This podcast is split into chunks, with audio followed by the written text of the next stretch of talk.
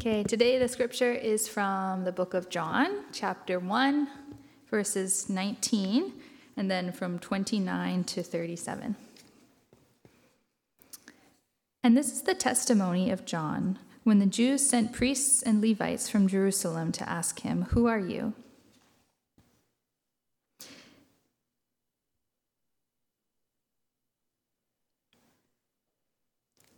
Should I read, sorry, should I read um, 20 down or are we skipping to 29? Okay, we'll go, we'll go to um, verse 29 then. The next day he saw Jesus coming toward him and said, Behold, the Lamb of God who takes away the sins of the world. This is of he whom I said, After me comes a man who ranks before me, because he was before me. I myself did not know him, but for this purpose I came baptizing with water, that he might be revealed to Israel. And John bore witness I saw the Spirit descend from heaven like a dove, and it remained on him. I myself did not know him, but he who sent me to baptize with water said to me, He on whom you see the Spirit descend and remain, this is he who baptizes with the Holy Spirit. And I have seen and I have borne witness that this is the Son of God. The next day, again, John was standing with two of his disciples, and he looked at Jesus as he walked by and said, Behold, the Lamb of God. The two disciples heard him say this, and they followed Jesus. This is the word of the Lord.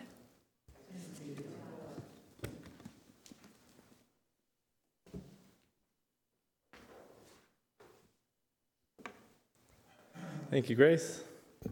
Now I'd just like to invite up Kate, who's going to give a missionary update, and she'll be followed by her husband Dave after that to present our me- uh, the message for us this morning. So, welcome, Kate and Dave.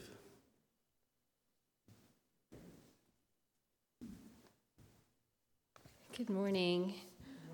It is so, so good for us to be back in the same building with you all. Um, we've streamed many a service from First Kong, but um, just to be here with you, even those who are online, um, it's just, yeah. Uh, I guess it's kind of how Paul felt in First Thessalonians 2.17. He said, But since we were torn away from you, brothers, for a short time, um, in person, not in heart, we endeavored the more eagerly and with great desire to see you face to face. So here, after three years, we're finally back. We're so happy to be back. We can go to the next slide. Um, okay, I guess we can skip even to the next slide. So it's probably best to reintroduce ourselves since it's been so long, and just to realize like, that the two boys that are with me are not just my new security detail. Um, so we are Dave and Kate, and our kids Nathaniel, who's nigh on 15, Jerome 13, and Taya um, 11. Um, we have felt called to live um, in the Middle East and to let others see how our lives are shaped by following Jesus. Um, and it's a country where dropping in to plant a church and then leaving is just not how it works. So we've been there for 18 years, um, watching what God is doing. Go to the next one. Um, so our life looks pretty normal. Uh, we both work at a school um, which our children also attend. And Dave has been working in admin for the last five years and has been influential to decisions that, are, that bring our school forward. Um, I've just switched from teaching, we can go to the next one, um, grade two English. I was doing that for six years, um, and I'm going to be starting grade four, or five science in this coming year. And our kids are attending grade six, eight, and 10, respectively, and so we're all done with elementary school. Um, it's been pretty cool to see like the places where we can speak into people's lives. Um, we can go to the next one. Um, sometimes that looks like just uh, letting people know that we're praying for them um, through really difficult times. We've been to what they call azat, which is like funerals. Um, we've been to baby celebrations. We've prayed people through suffering. We've rejoiced with people who've graduated or gotten married. Um, and it's been a blessing to have conversations with people who know that we pray for them in Jesus' name and they ask us to pray anyway. So we can go to the next one. Um, It has also been a huge blessing to see our kids having conversations about what their faith in Jesus means to them. So, watching them grow in their faith and at the same time as trying to find ways to explain it to others is just one of the biggest privileges I've ever experienced. Um, and we're praying for their friends and their families now, too. Um, the word is, of God also has become a greater priority in our family's life, and so we're very thankful for that. Um, and of course, COVID has, was not anything that we really wanted to go through any more than anyone else in the world. Um, we are so thankful, though, that in the summer of 2019, uh, we moved to a small compound with a, a shared yard and a swimming pool um, and a view of a bay. um, and at, the t- at that time, we thought we were only moving there from our apartment um, because it was like a good deal for a chance to live in a house. Um, but our Father God knew what he was doing, and we were settled in there when everything got locked down and our kids had nowhere to go. So thank God we were able to get out. Not a bad view. um, and God also equipped us for coping, um, and we were just amazed at the resilience of our children as they navigated learning online, socializing less, developing new hobbies and skills, and uh, managing with increased health measures. So we survived only the second hot summer we, that we've stayed in our sweltering little island um, with some staycations and good friends to bubble with. Um, we have had to say goodbye to several rounds of good friends, um, one of whom was, he was the principal of our school, but he and his family meant so much more to us, and uh, it was really hard to see them go. Um, but God has been guiding us through the change in leadership, and the new principal is finding her way um, please do be in prayer for the school leadership as we sort of exist between this in this tension between what's best for the school and what needs to be done in order to fulfill some people's expectations. So those sometimes are in conflict. Um, we also need wisdom for which relationships to invest in and develop, and to know which doors are open to walk through. Um, we've been privileged to help lead the teens in our church um, since we resumed our in person gatherings. Um, and so we do a Bible study that coincides at the same time as the sermon in that time. So pray for the teens in our church uh, to grow in community together and in their walk with Jesus. Um, Dave, too, has been joining some efforts in equipping churches of expats, uh, so people who come from all over the world, um, who are passionate about sharing their faith and that they would be able to, to help them to be able to do it sensitively and um, effectively. Um, so we can be praying for that. And lastly, we need prayer to um, for God to continue to call us where He wants us, and for us to be responsive and obedient. Thank you so much for being present with your prayers and support over these last three years. And we have so appreciated being connected to this body from afar and knowing that we have the same vision and purpose in the different locations that we are.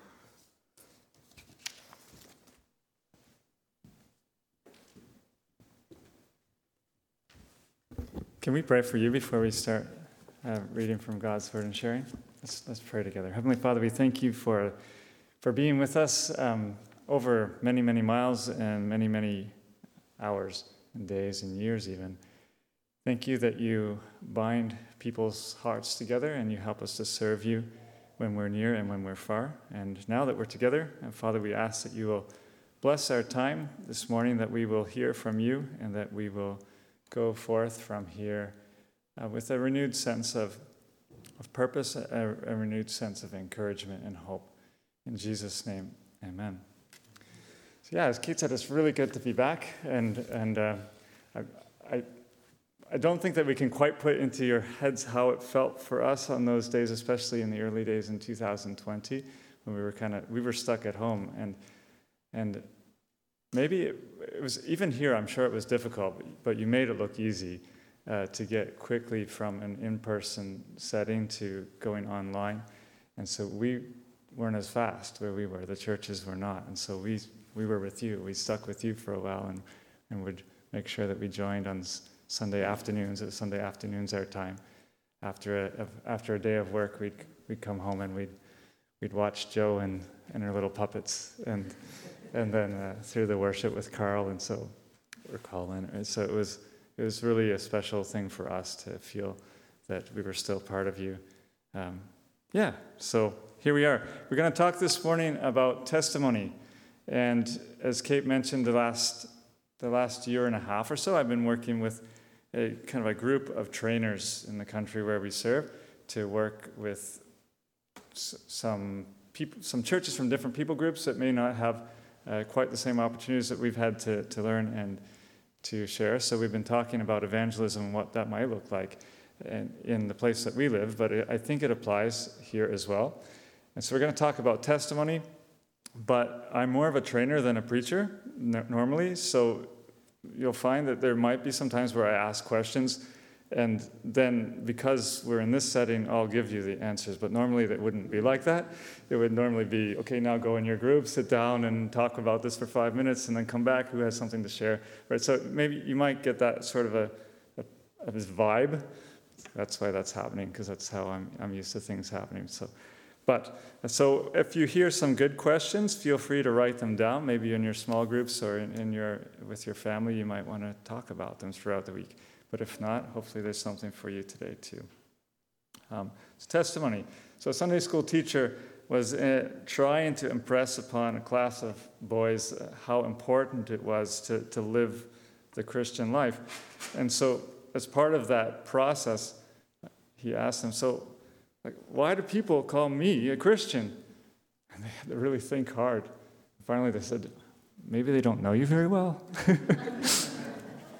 um, so I just wanted us to think about that today that uh, testimony really is both what we say and what we do, right?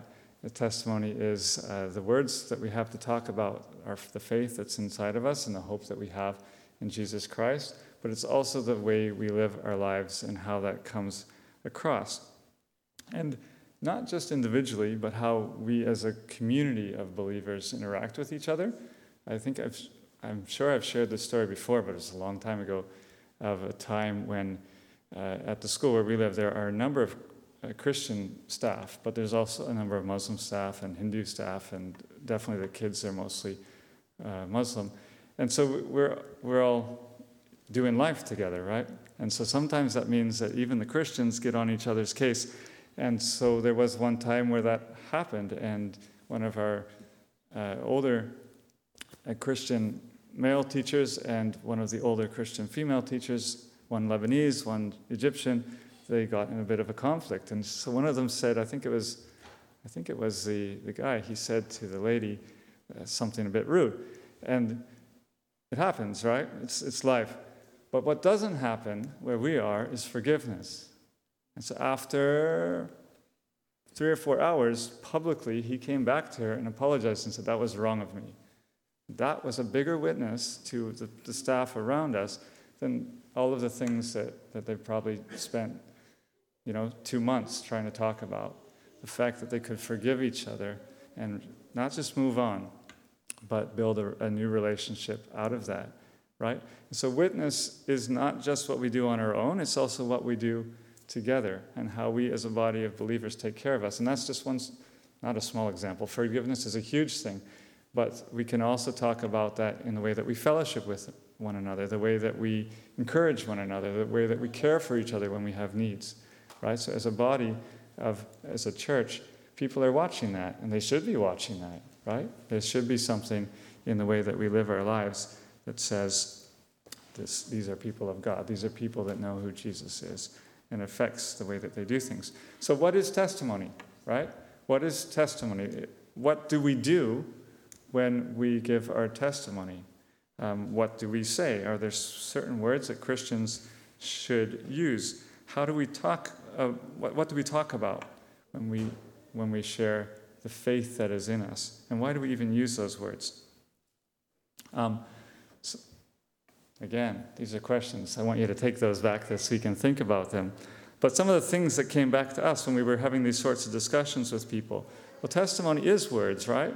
Testimony is what we say. It is important that we know the, what, who Jesus is and what he's done in our lives and what impact it's made, right? So testimony has that aspect. This is what I was, this is what I would be like or what I was like, and this is what I'm like now because of what Jesus has done in my life. That's part of testimony. There's also an aspect to testimony that is doing, right? Like we were talking about, is how our life shows that Jesus is inside, that the Holy Spirit is affecting uh, the way that we do things. So God cares that our words line up with our actions, right? Sometimes we, ha- we do. Some, some of us work that way. We act, and that's great. We, we are out there and we're acting like Jesus would act. But it's important that our words line up and show people why it is that we act that way. But then others of us are the other way around. We like to talk, and we can talk about Jesus, we can talk about our faith. Well, it's really important for us that our actions line up with those words, right? Both of those things have to happen. So if you're a, fir- a word first person, make sure that the actions get, get in alongside. If you're an action first person, wonderful.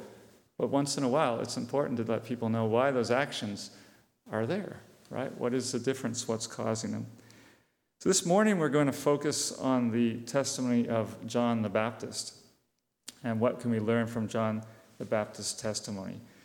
So Grace read for us part of that passage. And again, this week, there's a bigger passage there, right? We started at verse 19 and we went to 37, but we skipped a whole lot of verses because time. But there's not such a big issue with time throughout a whole week. So, so you can go back through that and read some of that. And I'm going to be talking, I'll be pulling parts out of the middle section too. So, um, so what can we learn from John the Baptist's testimony? We'll talk about that. Um, what does John the Baptist talk about? Or maybe we should change that question. Who does John the Baptist talk about? Right? You can always already see where this is going. And what happens when people listen, like really listen to what he has to say and respond to that, to his testimony? So I'm hoping today that wherever God finds you on your journey, that there'll be something here for you today. Um, maybe you need to hear what it is that John has to say or who it is that he has to introduce. And that's wonderful. There are lots of people here uh, to talk with that about later as you, as you meet Jesus.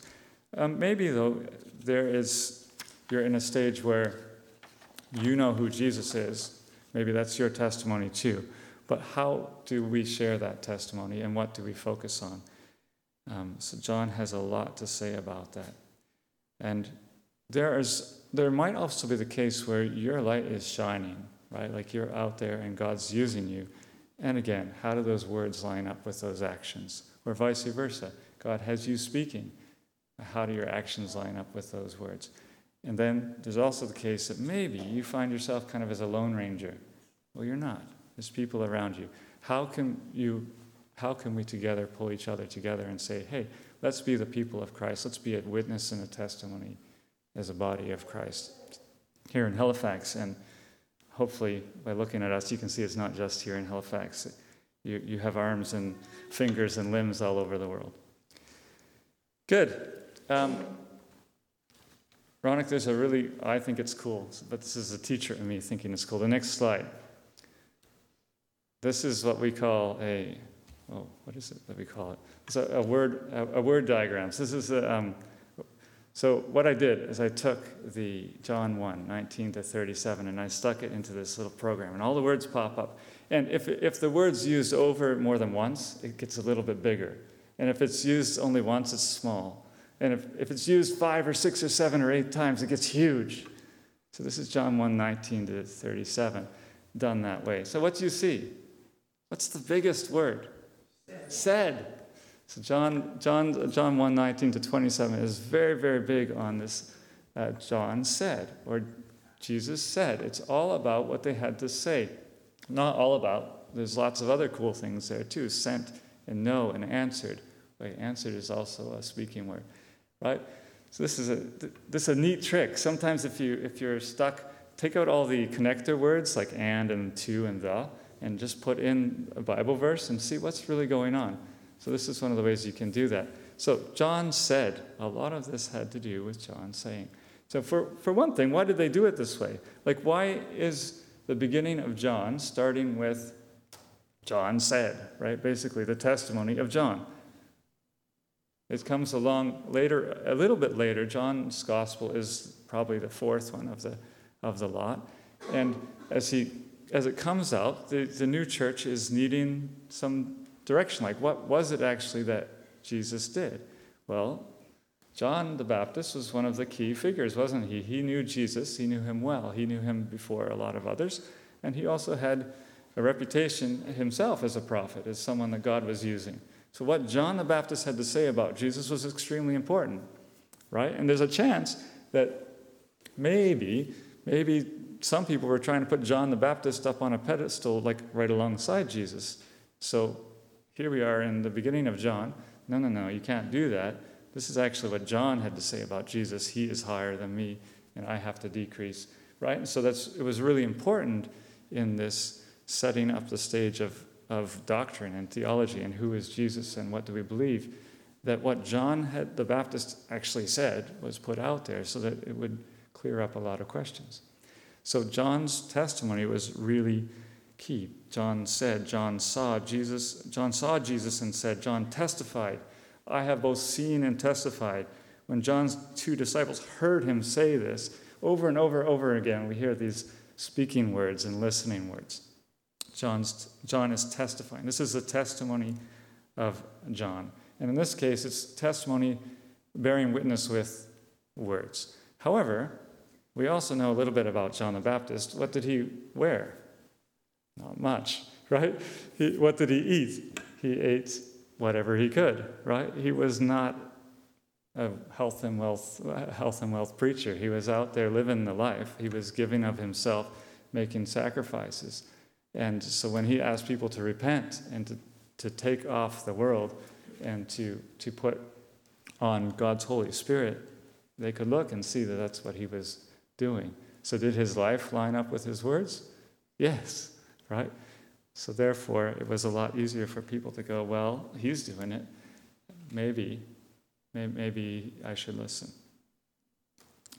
Um, one of the key things that, that comes out here uh, in John's testimony, and this is one of the reasons why some scholars think that, that um, there was this debate about whether John was supposed to be on a pedestal as well, is that John makes sure that he tells us who he is in relationship to, to Jesus. And he says, I am the voice of one crying in the wilderness, make straight the way of the Lord, right? So I am the voice, but there is a Lord coming. And that was one of John's um, missions. And that came from Isaiah, right? So this wasn't just from his own mind that he came up with some nice words. It, came, it comes from Isaiah 40, verse 3. Um, I am the voice of one crying in the wilderness. There are a number of things, we're going to kind of run through these, but there are a number of things that, that John had to say. But who did he say them about?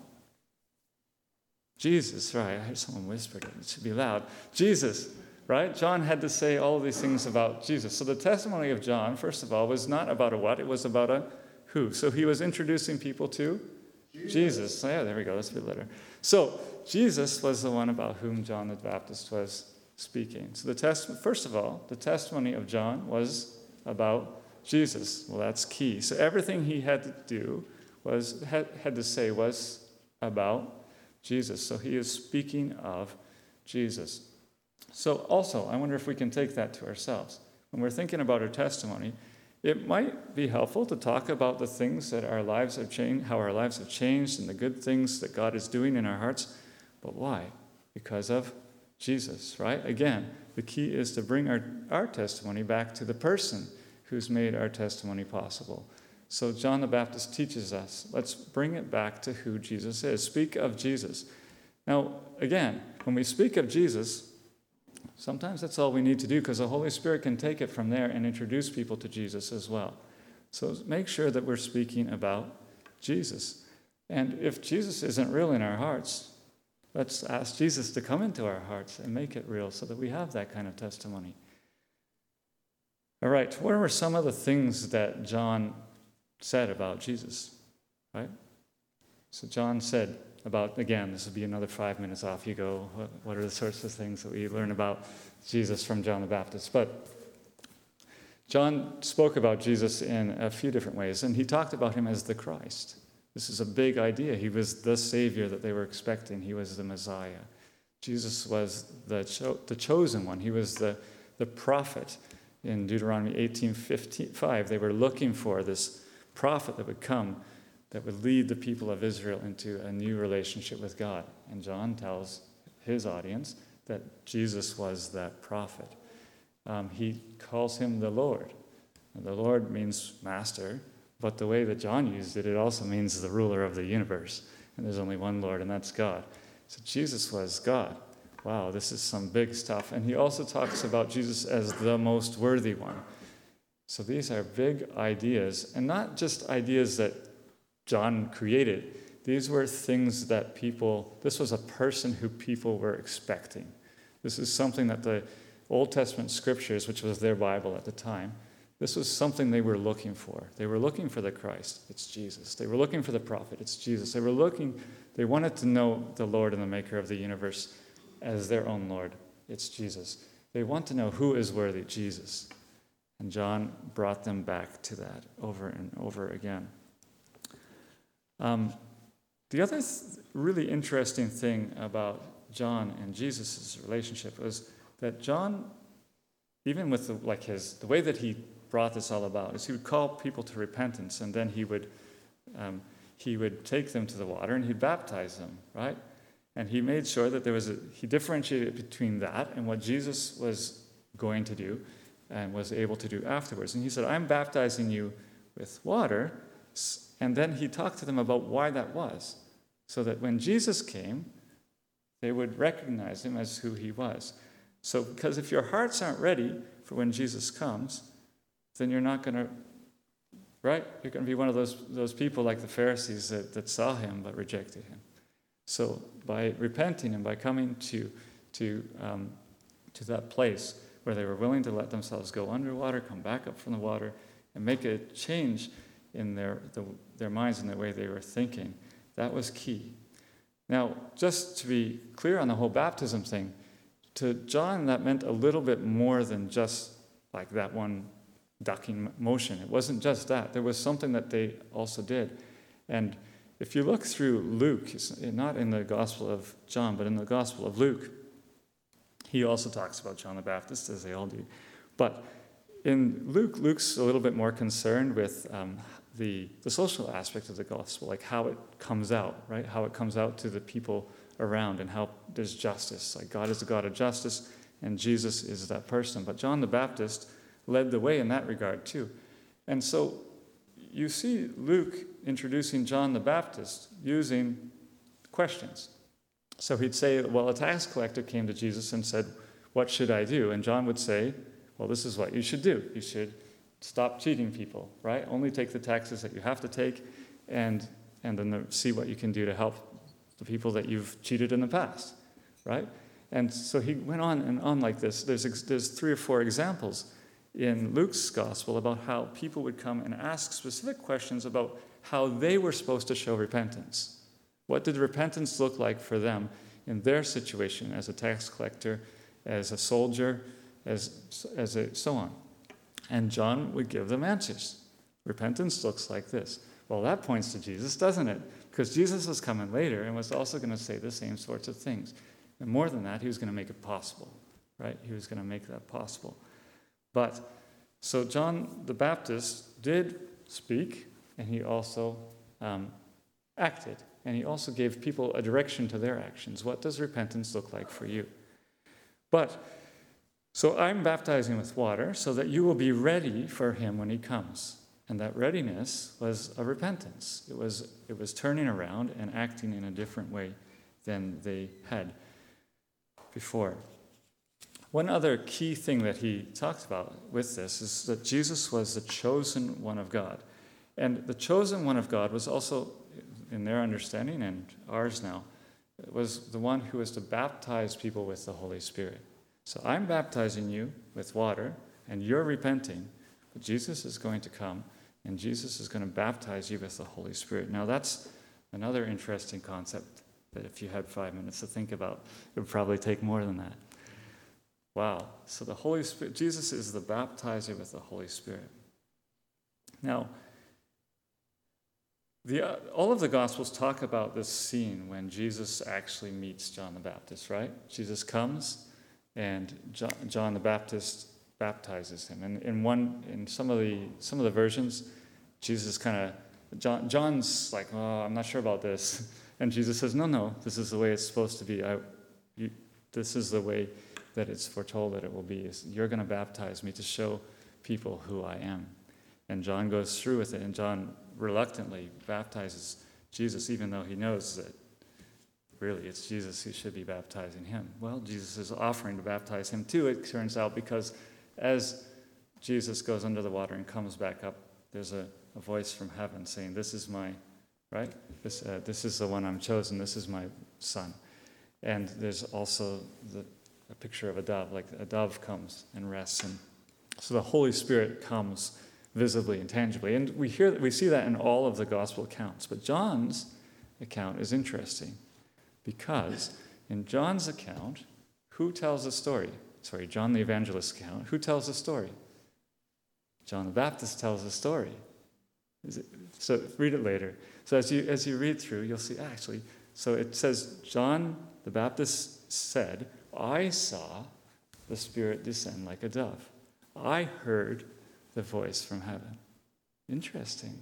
But all the other Gospels, we're told that it happens, but there's not like a personal narrator.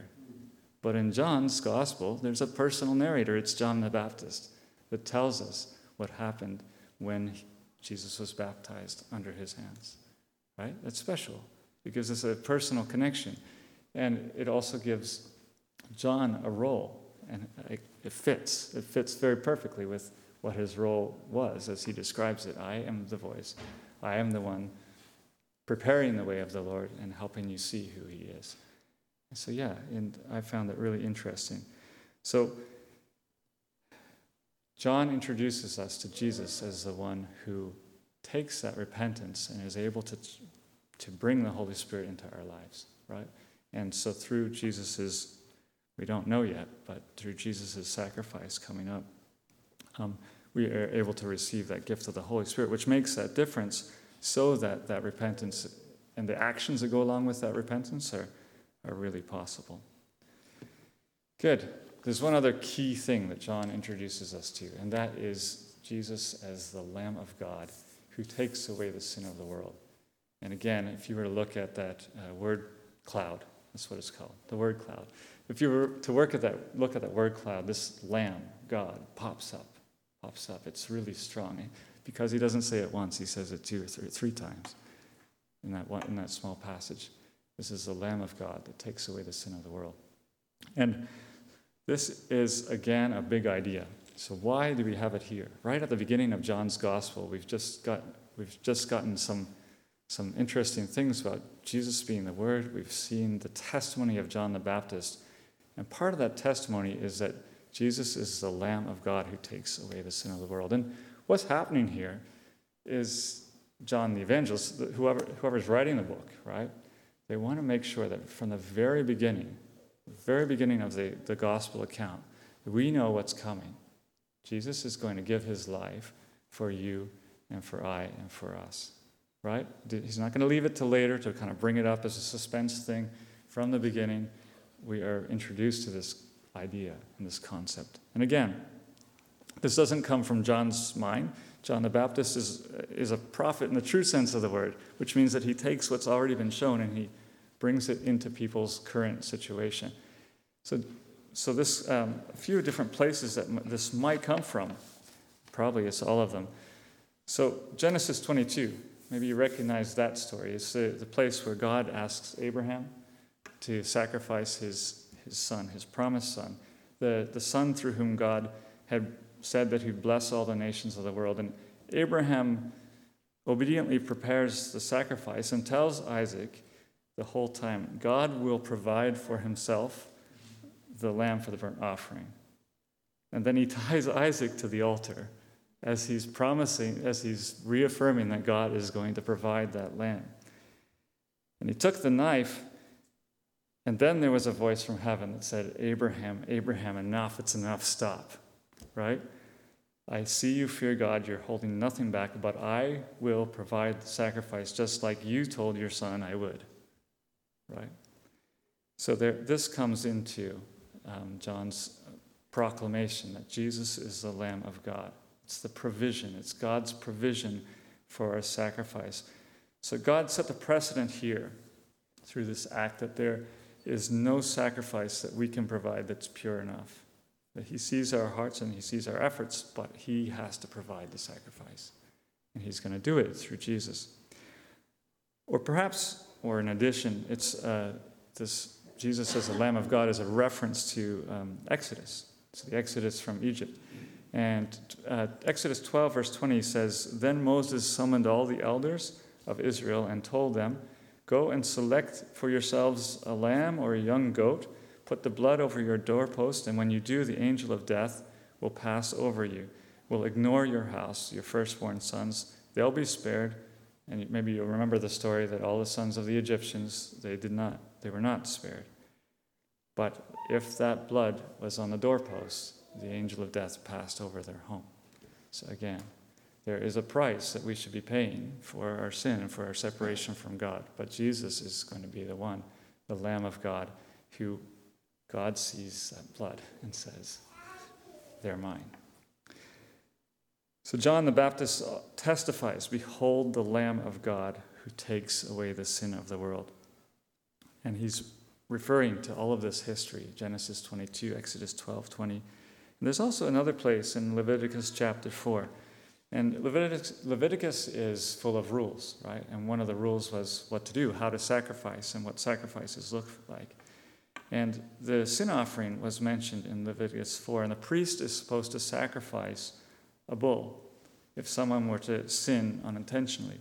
And you sprinkle that blood seven times in front of the Lord, and then you take the unpresentable parts outside the camp and you destroy them.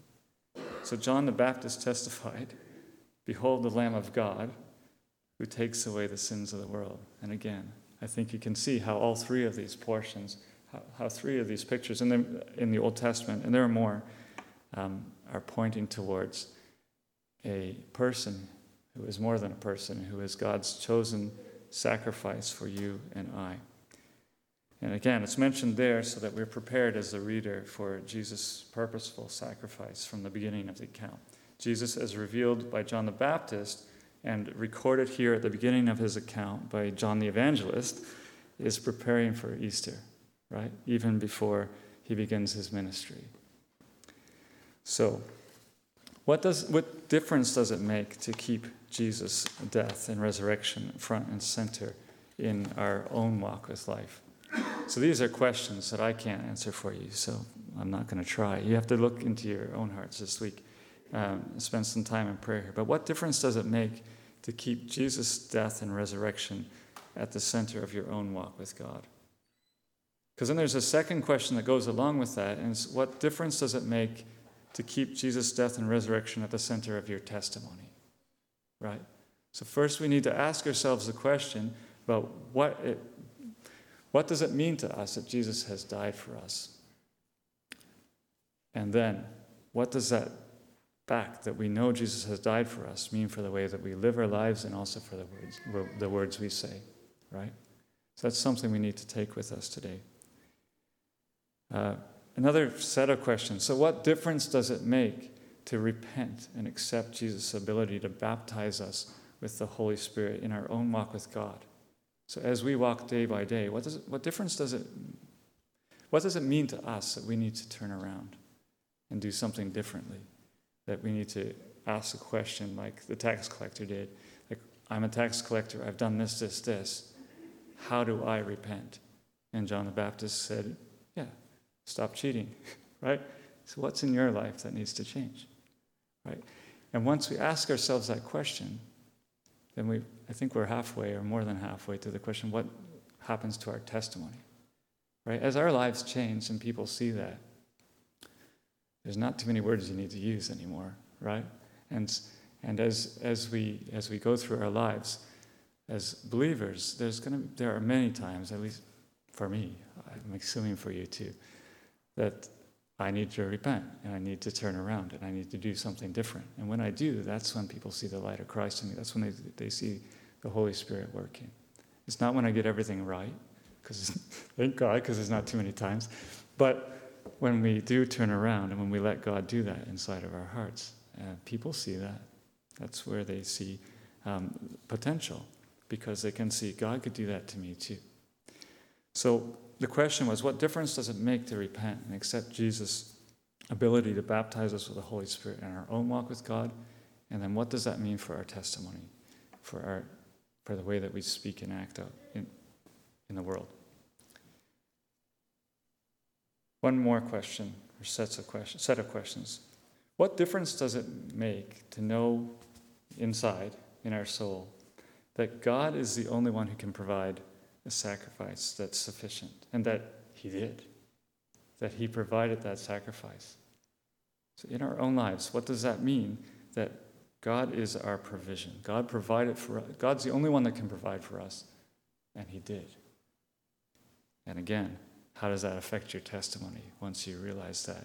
That God provided for you a sacrifice, and everything that I do and say from here on out is only possible because of Him.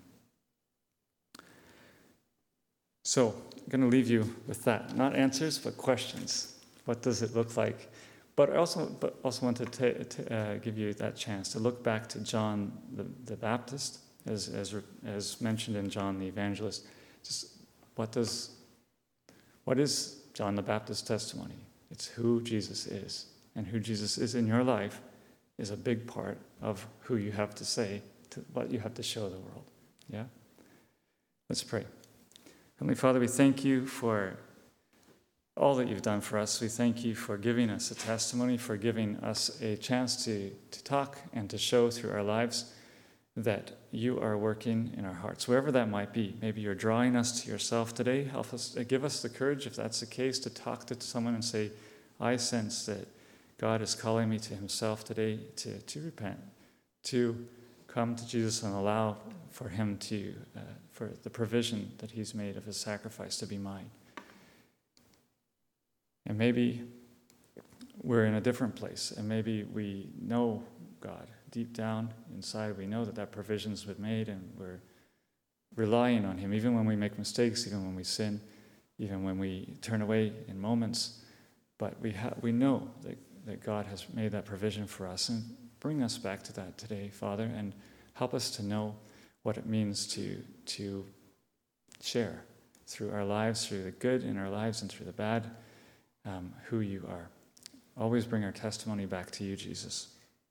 And as a body, as a, as a church, as First Congregational, we ask that you will help us today to support one another, to, to be a witness, to be a testimony by the way that we care for one another, by the way we forgive one another, by the way we love on one another and fellowship. And may there be much fruit. Um, we can see, see so much good. In Jesus' name, we pray. And one thing I forgot to mention, and it's key, is at the end. What happened, right? At the end of John the, te- the Baptist's testimony, uh, verse 37, he turns to his disciples. John the Baptist turns to his disciples and he says, There's the Lamb of God. And what did they do? They followed Jesus. So I encourage you today, that's what will happen as you share your testimony too. God bless.